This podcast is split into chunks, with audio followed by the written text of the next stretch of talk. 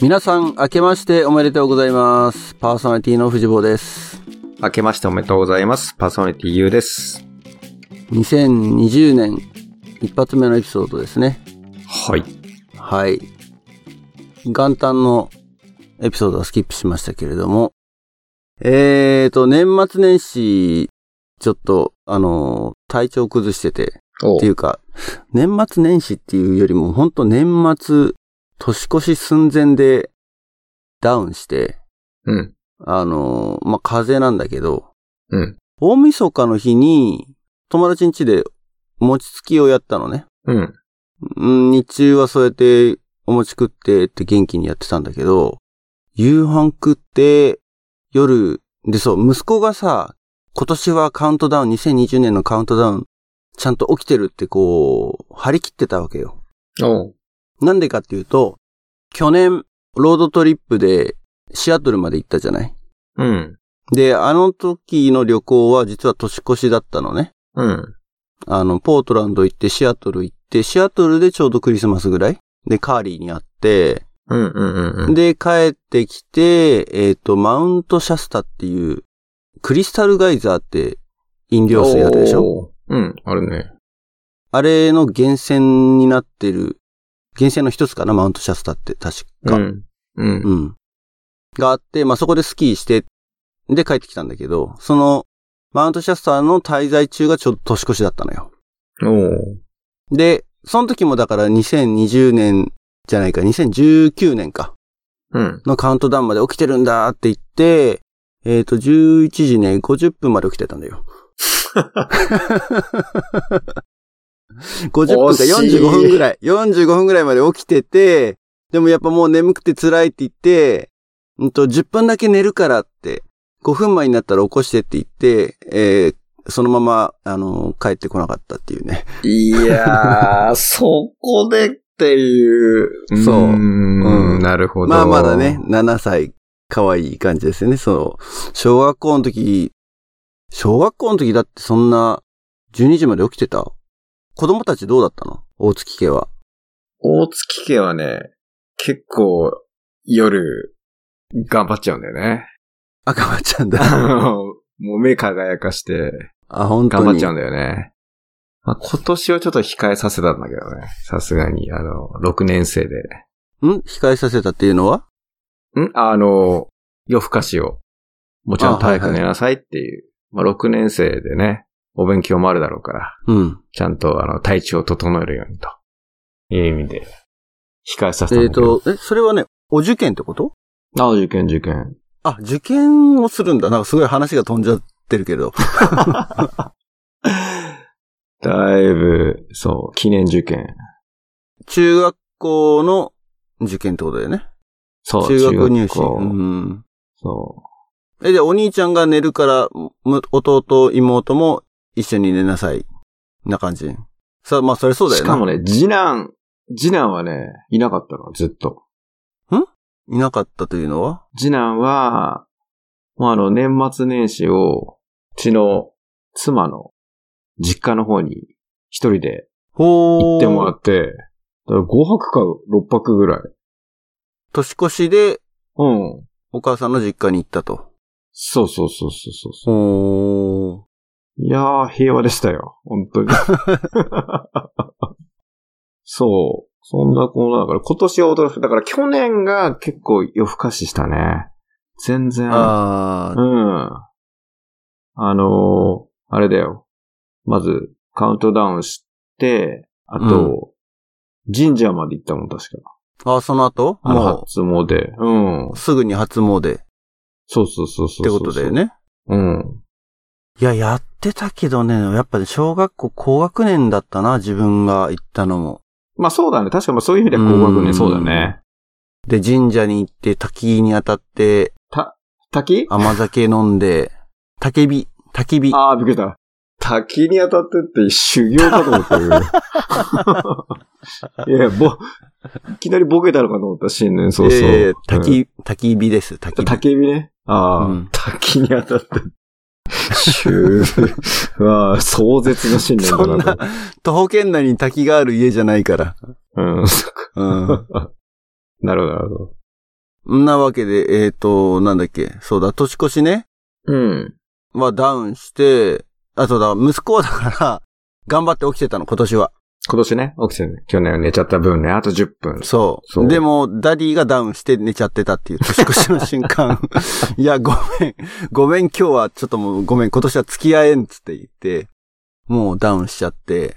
うん。ほんと11時、ほんとね、それこそ55分とかにね、起こしに来たんだけど、うん。ダメだわ、ごめんっつって言って、結局、だから長男は、うちの妻と二人で年越しをして、2020年カウントダウンをして、さすがに、あれじゃないね。ぼっちではなかったわけね。ぼっちじゃない。で、俺はだから、あんと、上の娘と、もう、寝落ちっていうか、一緒に、うんうんうんうん9時ぐらいかな、9時か、もう8時ぐらいに寝ちゃって、うん。で、翌朝は、えーすっきり起きれず、 全く、もう、元日から、ダウンしてましたね。もう、一年の経は、風に始まったという。なるほどう。ん。で、どっからその風来たのっていう、おうおう一、番最初は、うちの、あの、ベイビーがかかったのよ。はいはいはで、もうすごい、もう聞いてる方も切なくて夜中、咳込んで寝れないような、い。うんね、まださ3ヶ月なったぐらいのベイビーだとすごい辛そうなんだけど、自分で痰が出せないから、この痰が絡むようなこの咳、うん。うん。コンコンみたいなのをしてて、聞いてて、あー辛いなーと思ってたらそれをまんまと俺はもらったというはい。感じで。ただまあその、ね、なんでそうなっちゃったかって、またさらに戻ると、 うん。えっ、と、年末に、うん。ゴールデンステートウォーリアーズ、ここの地元のね、うん。 NBA チームのスタジアムが、えっ、と、今年、今シーズンから新しくなったんだけど、チェイスセンターといって、うん。去年までは、えっ、と、オークランドっていう、えーサンフランシスコの、んサンフランシスコ湾を、えーまたいでというか、の対岸にあるオークランドというところにあったオラクルアリーナうん。うん。、がホームコートだったのね。うん。で、それが、えっ、と、今シーズンからチェイスセンターって言って、サンフランシスコダウンタウンにできたのよ。うん。大きいスタジアムが。で、そっちにホームコートが移って、うん。で、そこで NBA 選手がプレーするコートで練習ができるというおうイベントが。まあ、あのー息子が入っているバスケチームうん。がそういうイベントをホストしてっていうか、うん。まあ、どうしてそれができるのかちょっとよくわかんないんだけど、そういうふうにまあ、あの、地元のバスケリーグにそうやって場所を、あの、提供するっていうのを多分、ウォーリアーズがやってるんだと思うんだよね。未来のうん。 NBA 選手のためにじゃないけどさ。うん。そういう。なんか、地域活動を応援しますみたいなうん。感じで。で、そのイベントが、だから日中に、えっ、と、チェイスセンターのアリーナで子供たちは練習して、で、その日の、えー夜のゲームうん。を、えー見れますと。おー、いいね。うん。いうのに、えー家族5人でおう。行ったわけですよ。うん。うん。で、そこにまあ当然もちろんあの3ヶ月のベイビーも連れて行ったんだけど、多分確実にそこで何かをもらってきてしまったというか、まあ、うん。それが多。分一番最初のきっかけかなーなんて思ってるんだけど。うん。うん。うん。そうそうそう。なもんで、そう、それはでもね、すごかった。チェイスセンター、今年できたばっかりだからピッカピカだしね。うん。まあ、試合は、あのーまあ、このシーズンね、ウォーリアーズすごい調子悪い、調子悪いって言ったら変だけど、怪我人が多くって、成績はあんま良くないんですよ、全然。うん。うん。去年は NBA ファイナルまで勝ち上がって、まあ、ここ5年ぐらいはそうなんだよね。うん。で、チャンピオンにもなってっていう強いチームだったんだけど、今年はもう全然、えービリですよ。 おー、そんこな、の落ちようがすごい。すごいよね。うん。うん。で、ステファン・カーリーっていうね、あの、スリーポイントの名手が、おー。えー怪我をしてて、左手を。うん。多分戻るのが2月かな、3月かなってぐらいな感じなんで、はもうシーズンの半分はもうそこで終わりなので、2月ってなっちゃったらば、うん、出てない状況なので、まあ、新人の若い選手だけで今頑張ってる感じだったのよね。うん。うん。うん。なわけで、そうそうそう。だそんな年末を過ごして、えー年越しをして、って感じですかね。なるほど。うん。いや、ようやく理由が分かったよ。俺もね、1月、うん。俺の場合は開けてからなんだけど、うん。もう体調崩しまして、うん。理由あれだね。藤竹から届いた多分年賀状に、じゃなくてあのカードに入ってたんだ、多分な。あ、カあのード、クイズ。 ホリデーカード。あれに仕込まれてたのか。ああれ、あれ見たあたりからだよね、多分俺ちょっと体調崩し始めた。あ。悪魔の手紙じゃないか、それ。あ、でも、そっか。藤坊が、調子悪かったら31か。俺がダウンしたのはそう、31日ほんと直前。そっかそっか。じゃあカードには藤坊のやつじゃないってことだね。ベイいビや、ーまあ、それを。を言ったらベイビーもまだかかってない ぞ。ちなみに、チェイスセンター行ったのはちなみに28日なのあ、で。 28か。うん。じゃあちょっと物理的じゃなかったってことだね。そっかそっかそっか。なるほど。じゃあ大変だったね。ね、末年いや、でもね、そうだ、ホリデーカードもそうなんだけど、なんだろうな、年末年始ってさ、日本にいると嫌が王でも年末年始を感じるじゃん。うん。 まあだって、いやいや、年末年始だもん。えいやいや、どういうほことら、テレビとかさ、あと、うん。街の雰囲気とか、そうね。うん。あと、まあ、お正月ってのがやっぱでかいと思うんだけど、うん。クリスマスの盛り上がりと同じぐらいお正月盛り上がるでしょあと年末年始も。そうね。確かに、確かに。うん。で、アメリカいるとさ、クリスマスがピークだし、うん。なでもクリスマスのその盛り上がりってのもさ、基本的にほらみんな家族で過ごすっていうようなうん。タイプなので、うん。あの、日本みたいななんか、きらびや、きらびやかって言ったら変だけど、なんかちょっと違うんだよね、盛り上がり方もね。ああ、その、儀式としてのお祝いの仕方が、そうそうそうそうそおとなしみう。なんもだ、ね。ちろんいろんなイベントはもちろんやってるんだけど、うん。で、それ終わっちゃうとさ、もう通常モードというか、うん。で、俺、仕事、あの、復帰したっていうか、あのうんうんう、んパタニティリーブを終えて復帰して、うん。で、まあ、あの、会社のオフィスが、ちょっと新社屋に移転とか、そういうバタバタ感もあったんだけど、それでも、まあ、カレンダー的には、えっ、と、休みはね、1日だけなのよ。んクリスマスの後は。カレンダー的に。あ、そうなのでクリスマスイブとクリスマスは、え会社休み。うん。で、26、27が木金だったかな、今年は。うん。で、30、31は出勤なのよ。あ、出勤なんだ。で、1日休んで、2日、3日とまた出勤なのよ。いや、全くあれだね、じゃあ。年末年しかないね。そうなんよ。ただ、一応そのカレンダー的にはそうなんだけど、ビジネスデイは。うん。だけどみんな、そうは言ってもなんかズカーンと休みを取ると、有給を取るうんうんうん。ので、あーもちろんその、その日に出勤してる人たちは、働いてる人たちはいるんだけれども、うん。まあ、うちのチームなんかは今週はずっと休んで、今週っていうのはその、年越しの一週間は休んでる。みんな。うーん。だし、まあ、会社によってはもうクリスマス前からロックダウンとかしちゃう場合もあるんだよね。アップルとかもなんかやってるよね。うーん。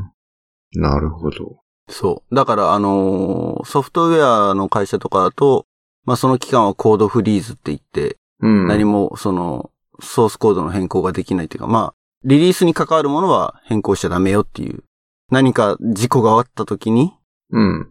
人がいないから、みんな休んでて。はいはいはっていうようなのはあったりもするんだけど、なので、まあその年末年始感というか年越し感が全くないですよい。。う二日からみんな仕事だかん。なるほど。ら。うん。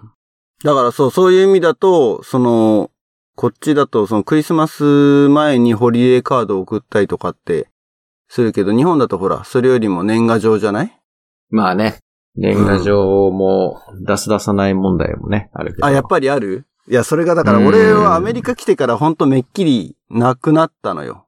本当もう数えるほどしか、やっぱほら日本には送らなくなってくるわけよ。大月家には送ってますけれども、毎年。あ、ありがとうございます。みんな引っ越しちゃったりとかするとね、もう、もうこっちもキャッチアップできなくなってくるっていうか、住所でね。うん。うん。うん。いうのもあるので、まあでもほんとめっきり減ったね。年賀状書かなくて良くなったというか、書かなくなったというか。うんう。ん。でも確実にあの、SNS な気がするんだよね。出してないやっぱり、年賀状。いや、出してないというよりは、結構俺年賀状でとか、その、まあ、例えば、クリスマスカードとかで、うん。例えばホストファミリーと、なんか写真入れて、近況を1年に1回報告するみたいなツールだった気がしたのよ。前の位置づけとして。うんうんうん。それが、Facebook、ホストファミリーとか友達になってるから、比較的もう毎日のように報告してるじゃん。はいはい。アップデートされてると。 そうそうそうそううん。はだからまあ、あえて、これがなくなったことによる悪影響が、悪影響っていうのがなくて、近況報告せずにね、もう疎遠になっちゃうっていうのがなくなったから、い。うん。なんかなくしてもいいし、なんか来なくなった気がするよね。いやでもそれはだから海外に対してってことでしょ海外に対してそ。の、ふ、普段会ってる人たちとか、うん。あとは、給油通貨。そう、だから年賀状に関しても同じことが言えて、うん。いやー、本当にな、ほら、ね、親世代とかもそうじゃん。なんかほら、見てみて、みたいな。なんとかさんのところも、なんとかみたいな。なんかその一年に一回、近況を見るみたいなうん、うん。位置づけだったのが、生きてるかなっていう。そう、生きて、まあ、そうだね、親世代も そう、変な社会はそういう、ね、ものだったのが、もう本当に、Facebook とかで、むしろ、もう、嫌ということ知ってるので、まあだからそこは人によるんじゃないで、ゆういちろうは比較的、うん、ソーシャルメディアにボンボン上げてるタイプだから、うん、あの、だからそこで、例えば Facebook で繋がってる人たちはそれでいいけど、そうじゃないオフライングループもいるし、うん、うん、うん。あの、オンラインだけど、Facebook やんないで Twitter だけとかっていう、インスタだけとかっていう人もいるだろうし、うん。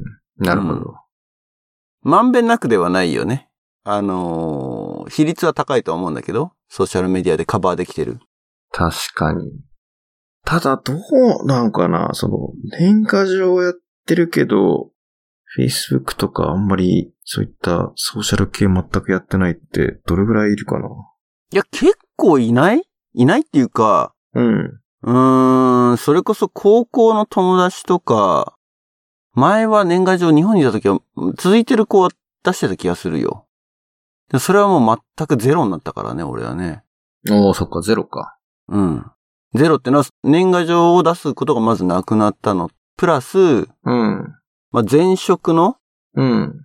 人たち、人たちがその同期だったりとか、仕事で繋がってた人たちっていうのも、まあ、それこそね、上司とか先輩とか年賀状が来てたけど、それはまずなくなったよね。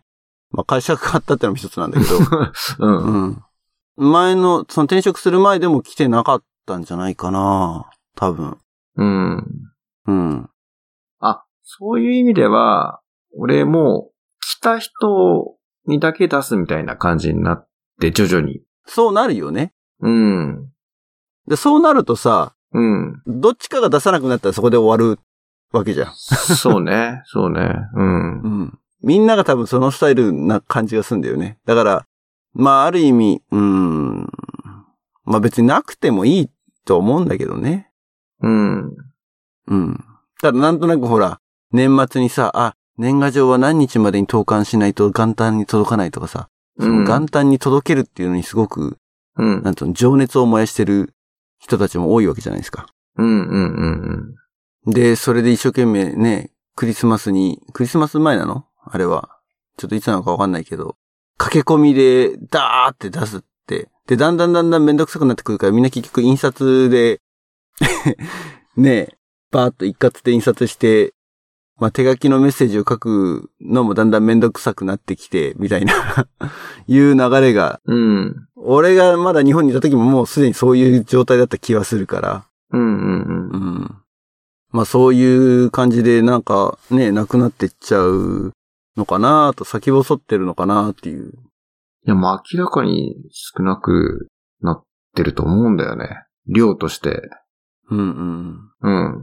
子供の頃結構その、届くのが楽しみだったじゃないクラスメートとかか手紙ねら。。そういうのはまだ続いてんのかね子供たち。小学生たちは続いてる感じそういう。その、この間、なんだっけ、あの、ガンバくんの話。ああ、二人は友達の。そう、二人は友達の。う。うん。ああいう、なんていうの、希少性はあるから、届いたら超嬉しいんじゃないうん。だから、もう大量に出す時代は終わって、もうこの一通みたいな手書きっていう希少性に価値が出るから、もしかしたらまただから、一回下火になるけど、また増えるかもね。うーん。意外とほら、あの、営業の世界でさ、未だにその手書きの、なんていうの、手紙を送るみたいのは、王道で残ってっからね。うんうんうんうん。うん。結構あの、セールスフォースの営業が手紙送ったりするらしいから、あの、偉い人に。へえ、そうなんだ。うん。あ、ごめん、その、セールスフォースがそれを推奨してるかはわからんけど、そっかそういう、なんて一つの手段として持ってるらしいから、うん。エグゼクティブに対するね、アプローチとして。うん。だから、大量に DM を送りつける時代は終わったけども、その、手紙をしたためるっていうものは意外となくならない世界かもね。うん。まあそれだから大事にしていかないといけないんだよね、多分ね。うちら、うんうん意識的にね。うん。うん。うん。あ、だから大、そうだね。だから大事にしたい時に使う一つの手段だろうね。うんうんうん。うんうんうん。その義務的な、虚礼廃止だよ。だからみんながやってっからやる、じゃなくて。まあでも年賀状はその間強かったからね。いや、強いよね。やっぱりもらったら出さなきゃみたいな。お返ししなきゃみたいな。うん。そうですね。だからまあそういう日本の文化をあんま感じる瞬間が、まあアメリカ来るとめっきりないんですけれど、うん。さっきも冒頭で出たけど、餅つきをやってさ、もう次ね。はいはい。これがまた超日本的というか、うん。じゃなない。いですか。日本だけだね。うん。で、まあ年始に一つ、年末に一つとやったんだけど、うん。人数的にね、だいたい20人ぐらい集まってやったのね。うん。で、一つは、あの、僕がこっちでやってる日本人の、あの、ランナーズコミュニティうんうんでやって、それも20人以上集まって、で、日本にいた時餅つきそんなやった記憶ないんだよね。あ、ほんと。うん。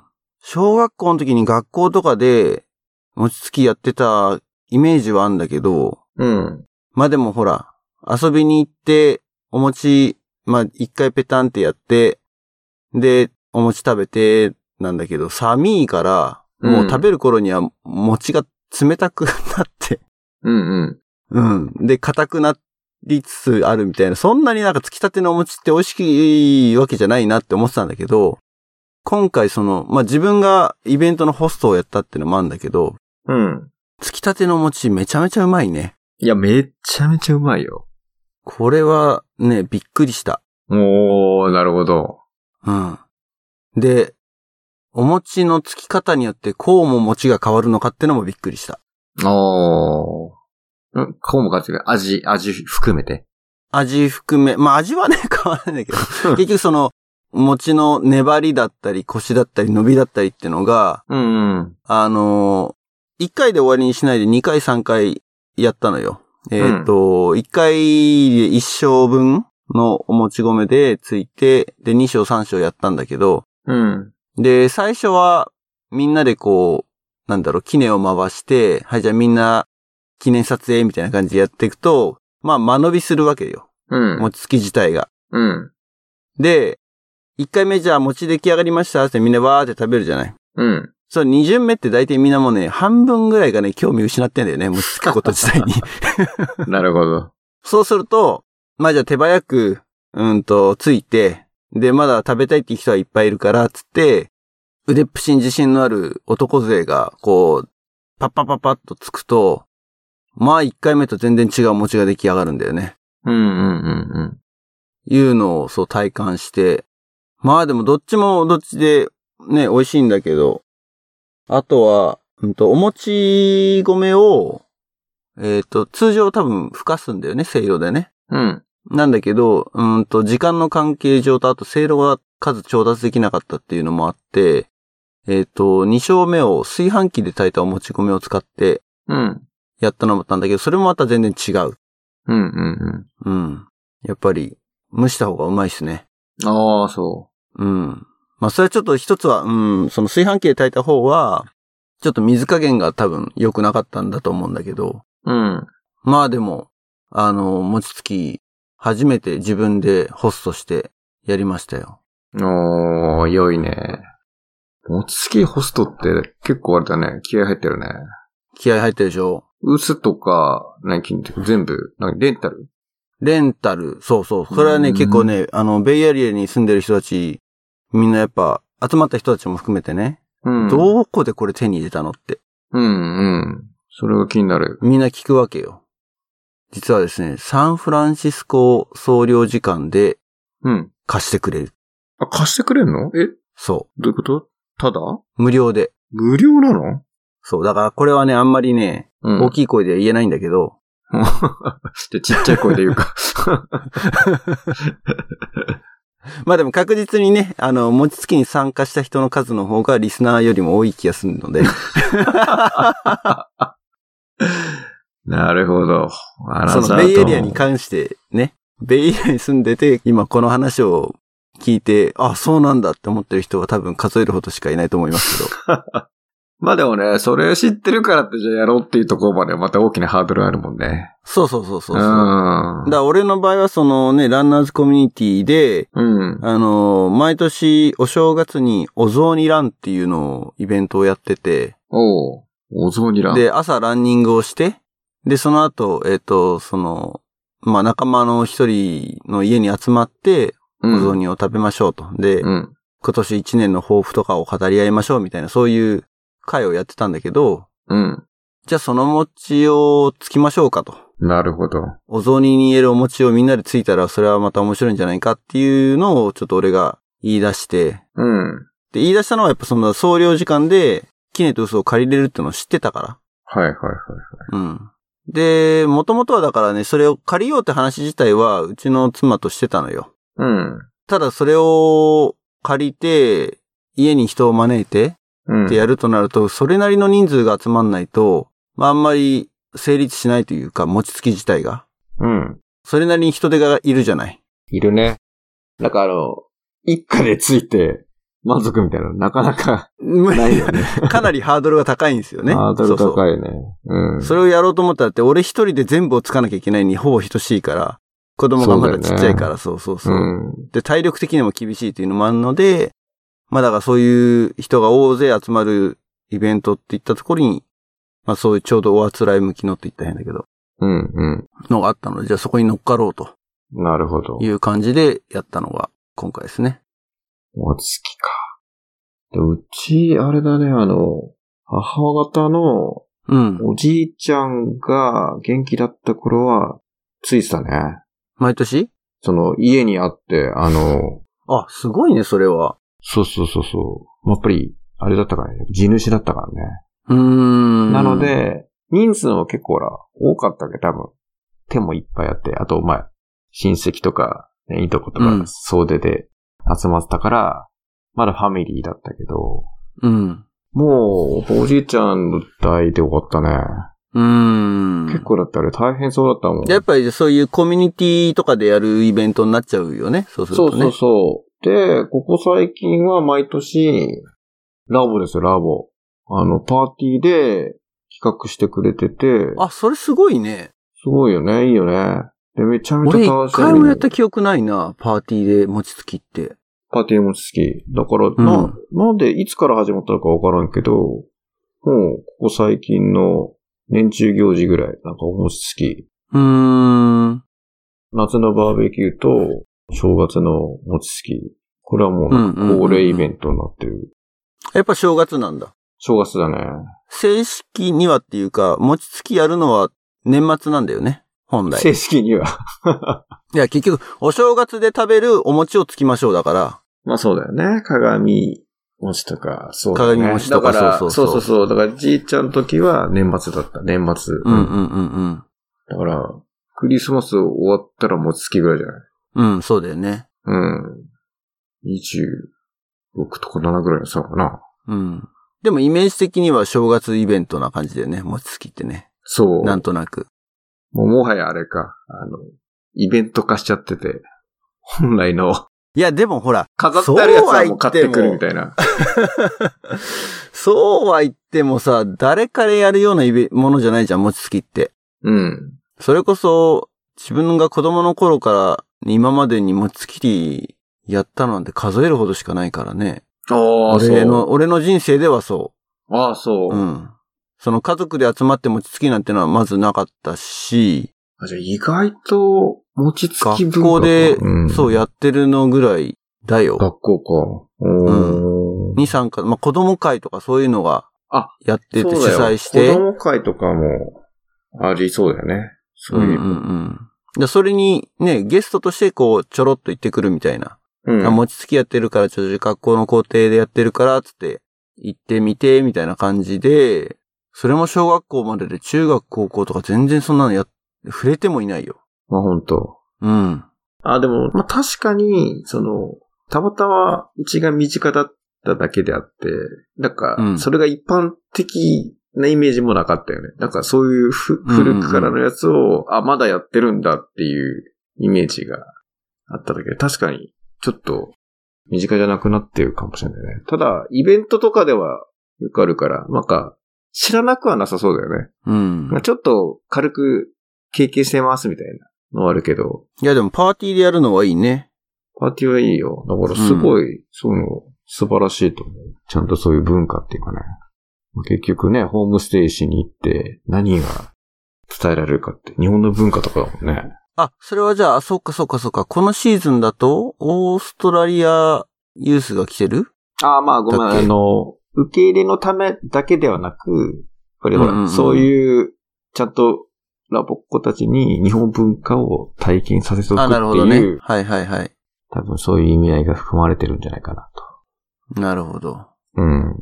じゃあ、大月家も今年は餅をついて。餅ね、ほんとごめん、俺のその、 アメリカから届いたせいにしようとしたんだけど、せいにできなかった風のせいで、 今年行けなかったんだよね。あ、そう。 あ、そのパーティーのパーティーの、もう、超楽しみにしたのに、さすがにね、移しに行っちゃまずいだろうと。うん。で、事態。で、まあ、もともとだから長男もあれだし、で、次男と長女は行きたかったけど、一応俺が連れてく担当だったんで、ちょっともう厳しいかなと。あ、そういうこと。あ、風邪をひいてたのは、何みんなでぶっ倒れてたわけじゃなくじて。ゃなくて、まず、でも、長女もちょっと鼻ぐちゅぐちゅして、うん。あの、体調悪めの時もあったりうん。して、いや多分そっから来たのかもしれないなと思ってんの。うん。うん。正月ね、もう子供10人ぐらいぐわっと、あの、妻の実家の方で集まって、みんなと遊んでた時あたりからちょっと体調がおかしくなったんで、子供からもらったっぽいんだけどね。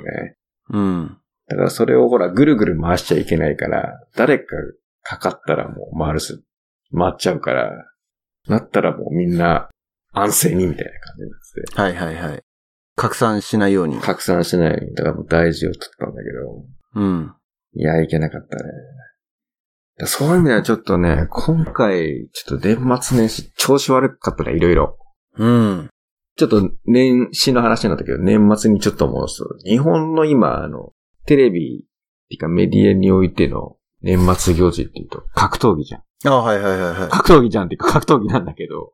格闘技なんだけ ど、でも懐かしいな。懐かしい。 K1 とかそういうのだあよっね。たでしょあったでしょ未だに、ボクシングとか、うんまた。総合格闘技系、まあ、キックボクシングとか含めて、やってんのよ。雷神ってって。だからそれにあれちなんで年末、そうだよあね。れや年って末たね31日、大晦日の、うんまあテレビ。俺の中でもうあれ、ボブサップ時代で止まってるからね。ああ、懐かしいね。全盛だよね、あそこら辺ね。うん。オーブザップとかね。まあ、K1 前線の時だよね、多分。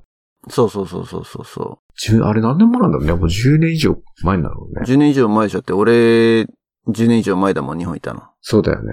そっかうんそっかそっかそっか。でもね、しぶとくまだ、そこら辺の、あれは残ってて、うん。まあ格闘技なんだけど、まあ、大月家もちょっと、格闘、格闘技というか、一家で空手を習ってましたよ子供はなんか随分前からしたよね。そう。まずはだから、うちの長男と次男が始めて、一番初めは次男が友達に声かけられて、で、一緒に行くって言って、それに長男もついてって、一緒にやるって言って始めたのからなんだけど、うん。まあ、ついに、あの、2年前ぐらいから、長女が始めるタイミングで、俺も始めて、お、マジっす か。おー、すごいね。そうなのよ。で、ついにあ奥さんは巻き込んでうん。始めちゃったからね。もう絶対やんないって言ってたのに、いや、これ絶対やった方がいいと。え、奥さんも奥さんも、おーう、ちの妻もはじめ、5人で、実は今、すげえ。習ってます。すごいね、それは。そう、一家で。まあ、だから、もう送り迎えしてるぐらいだったらやっちゃった方がいいじゃんって いう。うん、で、特にほら、運動しなくなるじゃん。普通、なんかその、意図的に何か入れないと。うんうんうんうん。そうね。なので、で、特にほら、俺ほら、免許なかった時は、あれだったけど、免許をもう一回取り直して、送り迎えができるようになると、なんか、送り迎えだけしてんのも、なんだなと思って。そうね。送ってって1時間ぐらいそこで待って帰ってくるだもんね。そうん。う。だったら、やっちゃった方がいいじゃん。なるほど。その間に買い物行くとかそういうんじゃなくてっていう。じゃなくて。うん。だから小一時間だと、ほら、なんか、どっか行って帰ってくるもん、世話しないし。うんうんうんうん。で、あとはその、なんか、最初ほら、大会とか出てもさ、何が良くて、どっちが勝ってんだみたいなのが全然わかんなかったから、はいはいはいはい。どういうロジックっていうか、あれで判断してんだみたいなのが最初すごい気になって、うんうん。で、一応その、なんていうのついていった時に、一応これ指導するわけじゃん。なんか手が変わるから、あとあ、なるほど、みたいな。こういうポイントなんだ、みたいのが分かってくると、ちょっと楽しくなって。なるほどね。そうそうそうそう。で、ちょっと体は動かしたくなって、ムツムツして。まあ、たださすがにね、40超えての習い事みたいのって、なんか、ねえ、いきなり空手始めましたみたいな、なんかさ、どうかなと思ってたんだけど、うん。まあ、やっぱり子供と一緒にいる時間を増やせるし、共通の趣味というか、うん。習い事なんていいかなと思って、始めたら、楽しいね。俺は格闘技系全然やってないんだけど、うん、うん。特に。空手、それこそ今優が言ったみたいに、うん。全くわかんないのよ。その、空手に関しては、うん。柔道とか剣道とかは、うん。まあ学校でもやるじゃない。はいはいはい。やったじゃない。体育そで。うねうん。だから、まあ何たるかはわかってるし、うん。ただ空手に関しては、その型とかうん。知らないとわかんないんだろうなとは思うし、うん。うん。その、他のものに比べてあんまりなんつうのこう、フリースタイルの格闘じゃないよね。うん、ああ。さっき。言った剣道とか柔道に比べると。うーん。え、えっと、組手の話そう、組手自体が。うん。あ、どううなのそこもそれすら分かってないだから。ああ。、組手もだかららなんつうの、うん。うん。これを取ったら一本とかそういう感じじゃないでしょあそうなのわかんない。それすらわかんないんだけど。いや、一本ってあるよ。あるんだ。あるあるある。全然ある。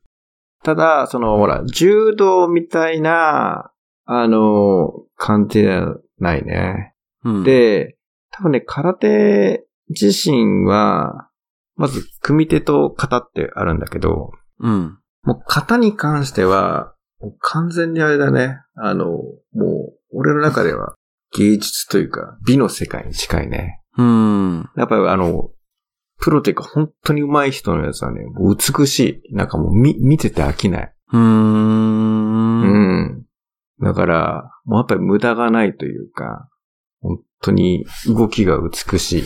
で、そこを追求していくというか、極めていくっていう感じなんだ。極めてく。だから道なんだよね。多分、道ってつくじゃん、空手道。うんうんだ茶道とか、多分 そういうわかんないけど、さ、そんな茶道やったことないけど、その、うん。うん。その茶道を、お茶をやってた人の所作が美しいみたいなのは、前、コーヒー屋さんの店長がやってるものを見て感じたんだけど、なんか多分そういう、なんか一定の何かがある気がした。うーん。なるほど。本当にほら、キレがあるとか、速いとかさ、力強いとか、いろんな多分要素はあるにしろ、やっぱり美しさがある。うん。で、組手はやっぱりまあ戦いではあるんだけども、ここはね、結構いろいろ多分議論がある気がしてて、うん。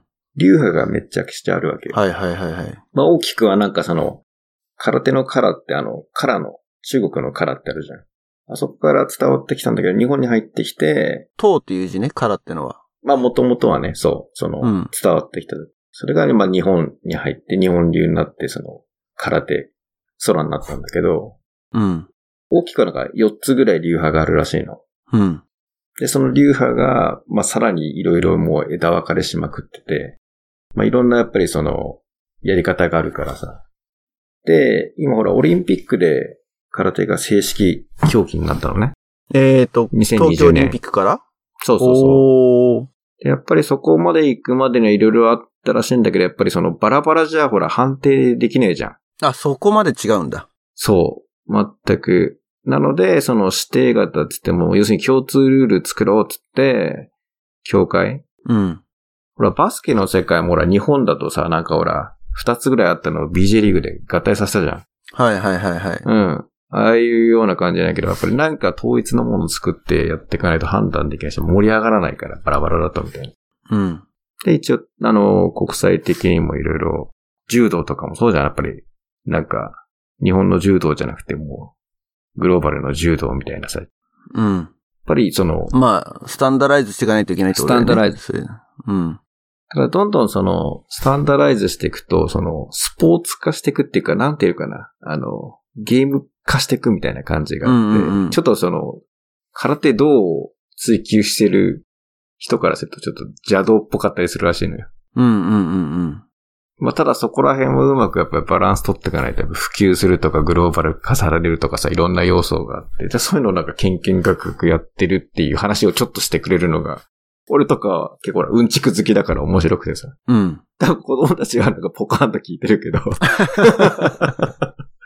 今、今、教会でもいろんな議論があって、みたいな。その、かかとから回るとか、その、つま先から回るとか、その、どっちもやっぱり、あの、メリットとデメリットがあるわけだから、うん。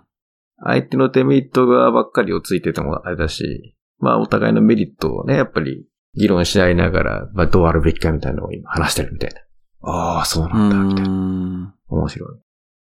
まあごめん、全然話が 勝手にいっちゃったんだけど。いやいやいやいや。そう。で、まあ年末はね、その、まあ年に2回大会があるのね。うん。で、年末の大会と、あとはゴールデンウィーク前後の大会、春の大会。この2つあるんだけど。うん。これ年末はその、待ちに待った大会で、じゃあ子供たち3人と、俺がエントリーしたわけですよ。うん。 4人で。うん。いやもうなんと、長男、うん。準優勝。おう準優勝。準優勝。おうや、やりよった。すごいね。今までベスト8止まりだったのが、準優勝。それは大躍進じゃないですか。うん。大躍進。次男、3位。 3位。三位おうそれも大健闘。大健闘。長女、3位。おおえ、すごいじゃん。え始めたばっかりでしょいやいや、まあ、あの、2年ぐらいか。2年弱ぐらいか。2年ぐらいだねう。ーん。めちいやー。ゃめちゃすごいじゃゃん。ん。めちゃめえ、ちゃですごいのおよ父さんはお父さん、お父さんはお父さん、うん。初戦敗退。 いやー、もうね、面目ないね。ネタにするしかないっていうかさ、いや、もうなんか冗談みたいなんだけど、うん。前日に、家で、うん。階段で、超すっ転んで、うん。めっちゃその、膝のお皿とすね打って、うん。もうほんと気持ち、一回気持ち悪くなったぐらい、もうその後一回横になってしばらく寝、寝るぐらい痛かったの。うん。で、全く痛み引かなくて、いや、これどうするみたいになって。ただなんか、その、俺の中では結構なんか、不先輩が嫌なのよ。なんかその、出れるなら出たいみたいな。うん。うん。なんか、その、ちょっと、なんか痛いから出ませんみたいなのは、なんかもったいないというか、うん。チャレンジはしたい人だから、うん。だ当日の朝まであれだったんだけど、まあなんとかその、なんていうの、痛み止めを湿布貼って、ちょっと痛み止めの薬みたいなのがあったから、ちょっと飲んで、うん。まあなんとかいけるかな、みたいな。で、午前中がまあ子供たちの試合で、大人は午後だったの。おう。だからその、なんとかできるかな、みたいな。どうだろう。でも、朝出かけるときにはまだ痛かった。うん。で、着いた午前中も痛かったんだけど、まあなんとかその、我慢できるぐらいの痛みまで引いたから、待ってるだけでよとも思っね、て。あるからね、ある程度ね。そう。だけど、あれだったね。ちょっと、なんか、結局、全く練習はできてないわけよ。はいはいはいはい。で練習も、おっかなびっくり。なんていうの痛いかなみたいな感じでやらなきゃいけないけどさ。いや、でもなんかその、不先輩はちょっと格好悪いな、みたいな。でも、あ出て、出て負け、で出て勝ったらかっこいいなと思って、出たんだけど。そいや、そう、俺の中では一応これ勝つシナリオだったの。いや、この、こんだけ、あ、前日あれだけやっても親父も頂上を取ったっていうもうシナリオでしかなかったの、俺の頭の中では。ーいや、これ。れはもうだって子供たち3人ね、それぞれもう行ってるわけだからさ。いや、もうこれで全員症状って、しかも前の日怪我したのに取ったよみたいな、これ最高だなと思って出て。うん。初戦敗退だったからさ。もう、なんかそのまんまだったね。 奇跡は起きなかったね。いやー、まあ結果論だけどね。結果論だけど、まあそこは潔さを逆にアピールした方が良かったのかもしれない。いやー、でもほんと、でも悔しさは残ったからね。悔しいまあ、そう、さわはか大事かなと。るよね。まあどうにももう無理だわっていう状況じゃなかったからっていうのも一つだろうね。そう。そうなのよ、も俺もだからマラソンのレースとか、あの、不先輩というか、レース危険っていうのを一回やったことあるけど、う。まあそれも直前に怪我をしたっていう、うんうんうん去年か、去年っていうか、まあちょうど1年前うん。うん。のカリフォルニアインターナショナルマラソンは、まあ、直前に左足を剥離骨折やって、それは、まあもう無理だわやめた方がいいねそう。うん。そうそう、まあそこまで行っちゃうともう,、マラソンはねもうしょうがないけどね。うん。いやー、なかなか、惜しかった。まあでも、年末年始、ね、そうやって、なんつうの、日本文化にうん。深く触れて、いろいろ再発見できるっていうのはいいですね。いやー、そう。というまとめに入ってますけ ど。確か に。結構長く、長め結だった、構ね。長く、そうそうほんと長いね。何話そうかとか言ってた割に。そうそうそうそまあ、えー、今年、ね、よろしくお願いします。リスナーの皆さんも、えーいろいろ楽しい年末年始をお過ごしだったかと思いますけれども、えー、今年もアナザードーン二人で頑張っていきたいと思いますので、引き続き、えー応援をよろしくお願いします。う。よろしくお願いします。はい。えー、情報発信は Facebook、Twitter でやっています。えー、あとはサポータープログラム、毎月2ドルのサポータープログラムというのを Patreon というサービスを使って提供しています。サポーター限定のエピソードや、サポーターコミュニティのオンラインチャットですね、といったイベントなんかもやってますので、興味ある方はぜひアクセスしてみてください。はい。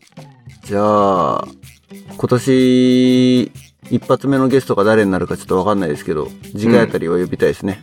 確かに。ゲストだね。はゲい。スト、よろしくお願いします。はい。じゃあ、皆さんごきげんよう。バイバイ。バイバイ。